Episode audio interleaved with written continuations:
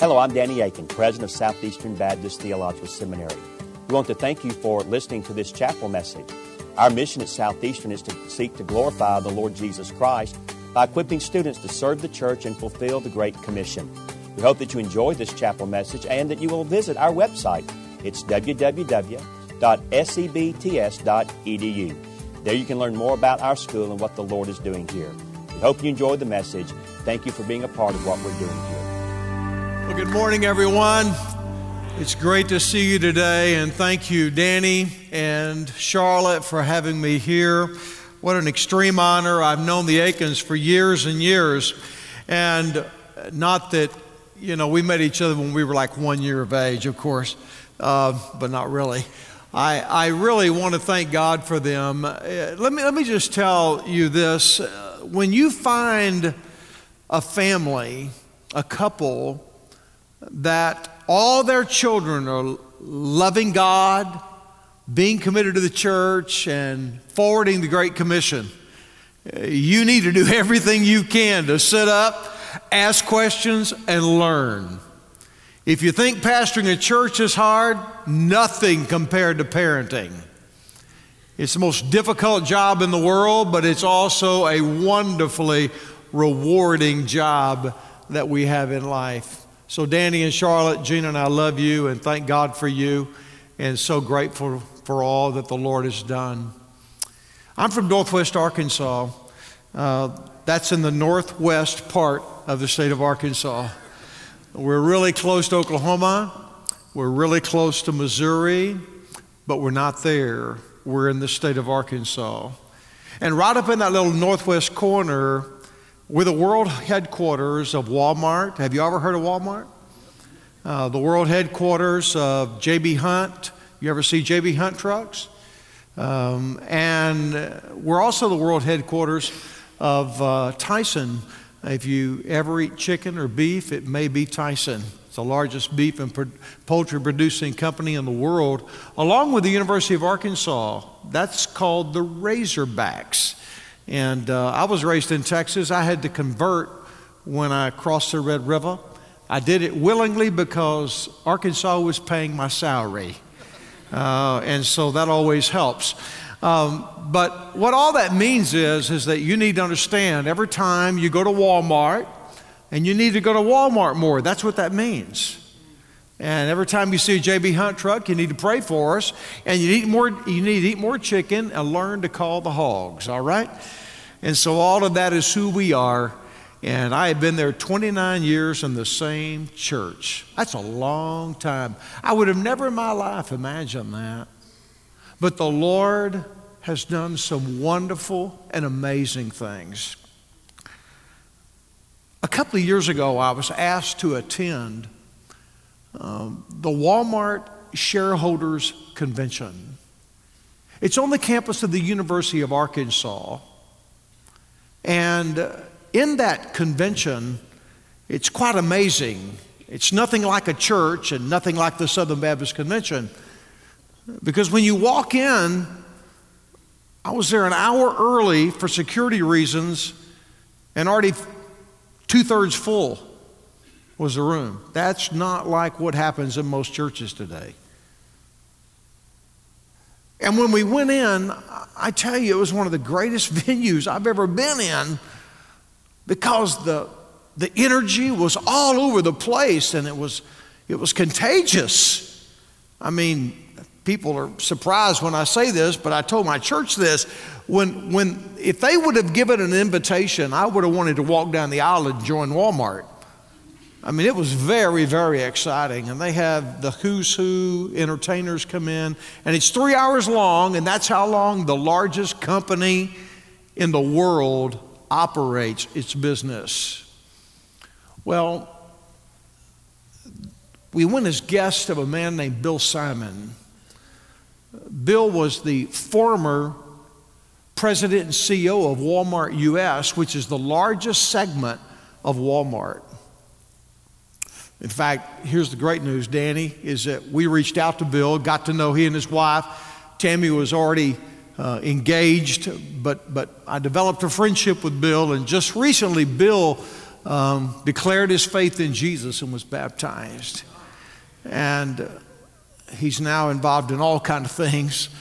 Um, but when I left that room that night or that day, I, I went home that night and I just jotted him an email. and I said, Did I get this? I mean, this is what I witnessed. And I said, Did I get that? And he said something to me I wrote down. In fact, I want to share it with you today because I think it's really pretty powerful. He said, Oh, yes, and he quoted these words You got it. Without culture, enthusiasm, and energy, we are just another store. Those words are riveting. They're not riveting because, you know, I'm fired up about Walmart. But I thought about is that the condition of most churches in America? What is our culture like? And what is our enthusiasm level and our energy? You realize that if the right things don't happen in the typical church and ministry of the gospel, then we're just another religion. And the Lord led me to a passage of Scripture that really helped illustrate this for me just a few months ago. It's a passage I'm sure that has been preached from this seminary platform many times. But I want to focus on a segment of it. It's out of Acts chapter number 13. And so if you have a copy of God's Word, in a moment I'm going to read just a word from that. I mean, the Lord uh, did a phenomenal thing through the church at Antioch. I mean, when the Jerusalem church was persecuted, we know that Acts 8 tells us that everyone but the apostles scattered to escape it. We know that about 300 miles from there, a band of those believers showed up in a town called Antioch, a city which was the capital city of Syria. It was a pagan city, but a very luxurious city. History tells us that it was the third largest church, uh, city in all of the world. And, emerging from this, this city, God raised up a mighty church that literally began the missionary movement of taking the gospel to the ends of the age and to the ends of the earth. The book of Acts begins to shift its emphasis from Jerusalem all the way to Antioch, and from Antioch to all of the world. Aren't you grateful for that? I mean, let me, let me put it this way something happened in Antioch that needs to happen in the church today. Jesus showed up. I mean, Jesus really, really showed up.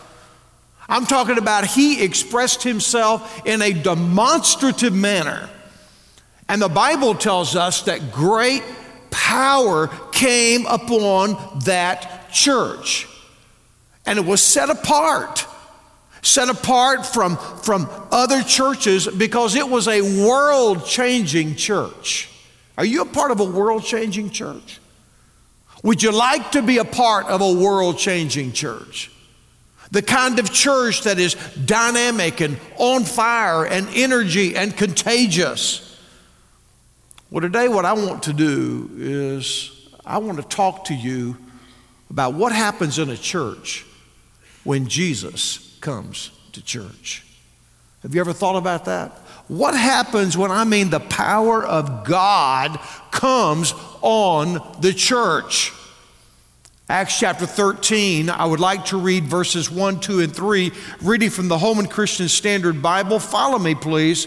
It says, In the church that was at Antioch, there were prophets and teachers Barnabas, Simeon, who was also called Niger Lucius the Cyrenian, Manaen, a close friend of Herod the Tetrarch, and Saul. Look at verse 2. As they were ministering to the Lord and fasting, the Holy Spirit said, Set apart for me Barnabas and Saul for the work I have called them to. Then, after they had fasted, prayed, and laid hands on them, they sent them off. What an amazing passage of Scripture, and may God be praised today. We know that according to the book of Acts in chapter number 11, the gospel advanced to this city called Antioch. And, and I want to assure you today that when his message was proclaimed, we began to see an eruption of some things in, in the scripture in Acts 11 and beyond about this church. For example, diversity escalated. I mean, they began to reach not only Jews, but they reached Gentiles. I want to just tell us all today, in case you haven't thought about it in a while, Jesus Christ does not discriminate. And Jesus Christ is committed to winning the ethnicities unto himself. I mean, leadership arose. All kind of leadership arose. Barnabas and Paul, Barnabas and Saul came, and later Saul's name was changed to Paul. A distinction emerged among this church that you will hardly ever find in other churches, especially in today's world. They became so filled with Jesus. They were so much a part of the party of Jesus Christ. It was at Antioch that they first were called Christians. You remember that? And the Bible also tells us that their focus transformed. I mean, this was not an inward church, this was an outward church. And they got their eyes on reaching the world. They even sent back an offering to Jerusalem that was in need. Listen, you are in a very fortunate place in your life. Perhaps you have already been here long enough that you have taken it for granted in your life, but don't take it for granted. You're in one of the greatest seminaries of the world. You're in a seminary that, that has a strong reputation that you are a Great Commission seminary. That is powerful. In fact, you can pretty well talk to anybody in SBC Life, and that's what they're going to say about this school. Praise be to God for that. So, you know about the Great Commission. But today I want to talk about a part of that commission, the energy of that commission, the power of that commission that I want to illustrate for you today. And let me say it this way if you want your personal ministry in your local church to have the reach and the influence of the church at Antioch, it will not occur without first the heart of the church at Antioch. The heart. I mean, you think about all the sermons you've heard on Antioch and the church. Have you heard many talking about the heart of that church. Do you realize that what became true for Antioch is true for your church and my church? And the church that one day you may lead or help lead? And do you realize that what is true for a church or a ministry is even more true for any God called minister of the gospel? And what is that? Here it is in a phrase Deepen your walk. And God, God will expand your influence. Everybody wants the reach of Antioch, but are you willing to pay the price to have the reach of Antioch? Everyone in this room today dreams at times about how I can increase my influence for the gospel. Well, not an ego deal, but I, you want to be used up, don't you? I mean, don't you want to give your best in your life? And don't you want God to really use you to impact your world for Jesus Christ? If, if you don't want that, then you better ask yourself why you're sitting in this room. So, so prayerfully, we all want that. I just want to tell you today if we do not concentrate and focus at times on deepening our walk, then our influence will never be expanded. See, in Acts chapter 13, verses 1, 2, and 3, it speaks to the heart of the church at Antioch. And I want to highlight today two flows of this text, two, two movements, if you may, of this text today. And I want to lift up the first one. I want to run through it so I can get to the second one. You see, when Jesus comes to church, I mean, when his power shows up, we see here in this text that a diversity of spiritual gifts and spirit led leaders emerge. Are you grateful for the diversity of gifts in the church of Jesus Christ? And are you grateful today for the various leaders that God may call and put your life under? You see, remember now, Antioch was like a first century New York City. And in this city, the world was ultimately reached and advanced, had the gospel advanced. The Bible tells us in verse 1 it was in the church at Antioch. We know that the word for the New Testament, in the New Testament for the word church, is usually used in, in regard to what we would call a local setting. It reminds me that the New Testament is a collection of letters and addresses to local churches. So I want to just say this to you today because not a lot of people are going to say this, except you're going to hear it in a school like this. Do not minimize the local church. The Bible tells us they were prophets and teachers in that church. The spiritual gifts were highlighted and they were diverse. The prophets were the proclaimers of the Word of God, and God used them to help build the foundation of the church. So don't always simply imagine a prophet as being someone that is telling us about the future. And teachers came along and they undergirded that foundation and they taught upon that foundation of the Word of God. The Bible tells us that a man named Barnabas came, a prophet. The Bible says in Acts 11, listen to this a man full of faith and a man full of the Holy Spirit. How many of you like to be a man full of faith or a woman full of faith and of the Holy Spirit? That's pretty good description, is it not?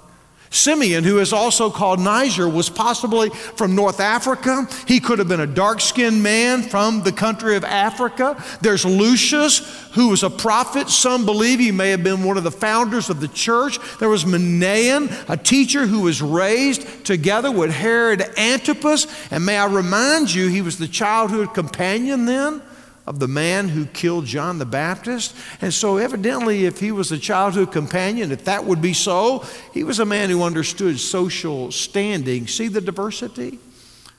And then there was this colorful individual by the name of Saul. All he did was kill Christians, he was a murderer. He would be a man that we would look at today and despise.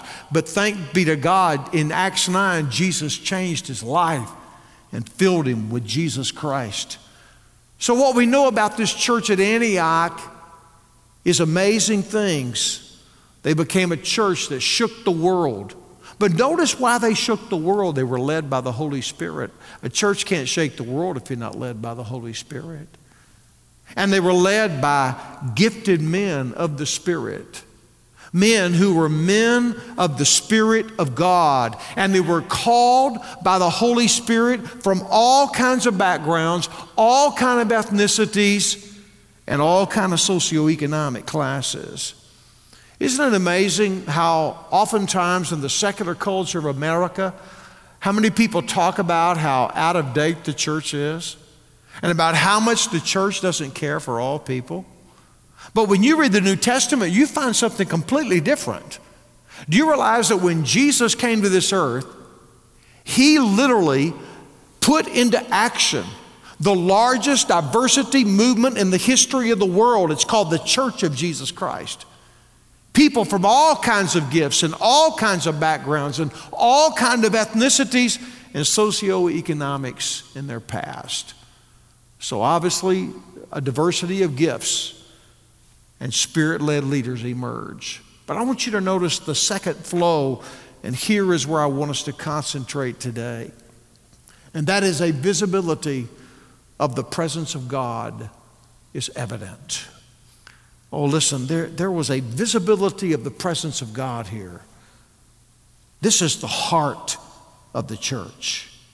They, the scripture says in verse 2 and 3, these were the spiritual leaders. They were the prophets and they were the teachers, the Bible says. The Bible says they were ministering to the Lord.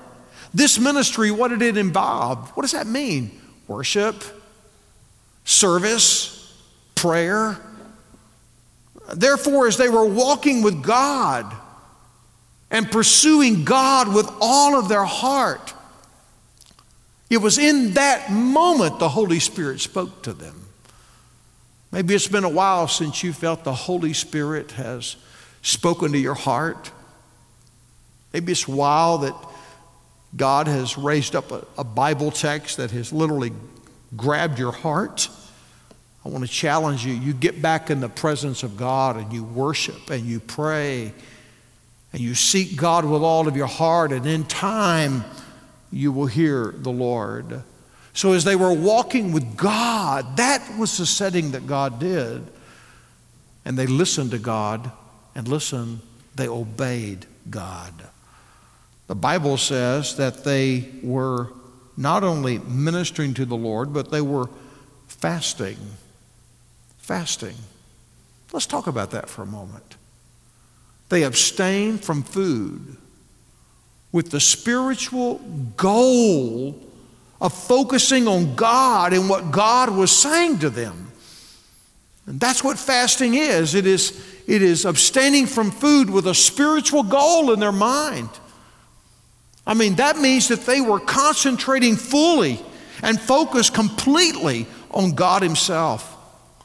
You see, when people fast and pray, it comes from an urgency in their life, a restlessness in their life that they, they, they need direction, they need wisdom, they need more. It's interesting when you look at this text, God called spiritual leaders. And notice what these people were they were intimate with their relationship with God, they were passionate, and they were urgent. And I want to tell you today, that's exactly the kind of spiritual leaders we need all over the world today. We need spiritual leaders that are walking with God intimately, passionately, and urgently.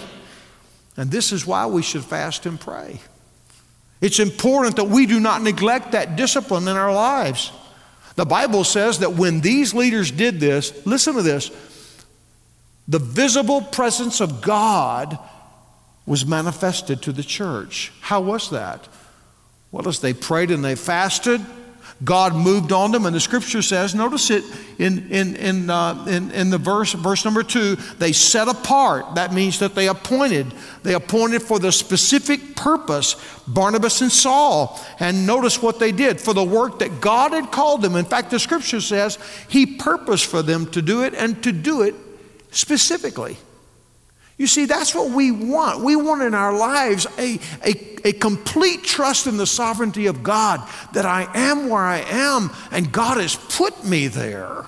And nothing is more dynamic. It doesn't matter how miserable you may be in your life today or one day, God has put you there. And it was in the stream of praying, in the stream of fasting in the stream of ministering to the Lord that they laid hands on them. They affirmed what God was doing in their life and affirmed what God had called them to do in their life. And the Bible says they sent them off. The local church sent them off as the Spirit led team for the gospel of Jesus Christ. I think it's important today that we remember this. The same gospel that saves you is the same gospel that sends you. We need to remember that. And we also need to remember this because it's so evident here in Antioch. Healthy churches send, and growing churches or growing Christians go. That is so important we remember that. Healthy churches send, and growing Christians, they go. It would be interesting to see out of the 51,000 churches and congregations in the Southern Baptist Convention, how many of our churches have had men or women be called from the pews of their churches, from the chairs in their churches, and sent by the church to do the work of the ministry. Is it 5%? Is it 1%? Is it 20%? I really don't know, but I can tell you this according to Scripture, healthy churches send. And you know what? When you're a growing Christian, you're willing to go. Not just to go to Bangladesh, but to go to Bangs, Texas, if that's where God wants you to go. You say, Where's Bangs, Texas? It's in Texas. You got to find it. It's over there by Brownwood. You know where that is? No, it's in Texas. See, we need to understand it's not about where we end up, it's about obeying God and going in the power of the Holy Spirit. Amen? You see, the heart of Acts chapter 13, verses 1, 2, and 3 is the heart of the matter. It is the heart of that entire chapter. Jesus was on this church. And, and listen today, we need Jesus and we need the power of God upon the church. I have traveled this country all over in my life, and I've really traveled it extensively in the last 21 months of my life. Just an observation. I call it a sad reality because it is sad. We have way too many pastors and churches that are content to do ministry without the power of God. Did you hear that? We have way too many pastors, way too many churches that are content to do ministry without the power of God. Let, let me ask those of you on the back row or close to it, those of us here on the front today, those of you that are watching online or listen to this on podcast like I do many times as I run and jog, are you content with doing ministry without the power of God? Hey, listen, ministry can become a rut.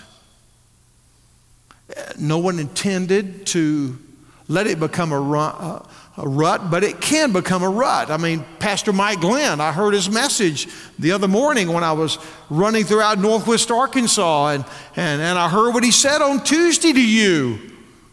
If you were here, it's worth hearing. If you were not here, I mean, things can get really low and change in ministry. We need the power of God. We have our churches that are caught up in all kinds of things. But are we caught up in the power of God? I mean, when people hear you preach, when the people hear you sing, when people see you walk and the way you live, do they sense the power of God on your life? I mean, do they sense that God's hand is on you? The Lord was on him. That was the heart of Antioch. they were distinguished by the power of God. You remember what Moses said? Moses told, told the Lord, Hey, I'll go where you want me to go, but I'm not going forward if you're not on me. I'm not going. There are way too many of us, we're too content to go elsewhere without having Him on us. Hey, charisma's nice if you have it, many don't. A smile is nice if you, if you have one, if you ever try it. But they only go about this far. It's God and His power that penetrates cultures and can turn the deadest church in America upside down. It's not always about the clothes we wear, the songs we sing. It's about one thing who Jesus is and what he's about and what he's doing in the church of the Lord. Here, the power came when they fasted and prayed. I fasted and prayed, goodness, since I was a college student. Don't know really why I did. I never heard anyone preach on it. But I just read the Bible. When you read the Bible, they did it. I looked it up. So I started it in my life. 1995 became a very definable moment for me. The Lord led me to fast and pray for 40 days for this country. And I did.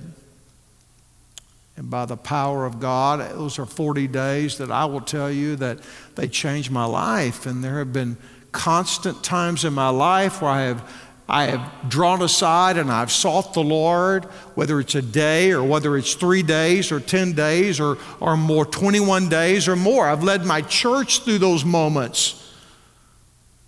And I'll tell you why we do, because there's something about it that, that literally wrecks everything in your life and you become desperate and you want to hear God and you are cleansing yourself and all that. And finally, the Lord speaks.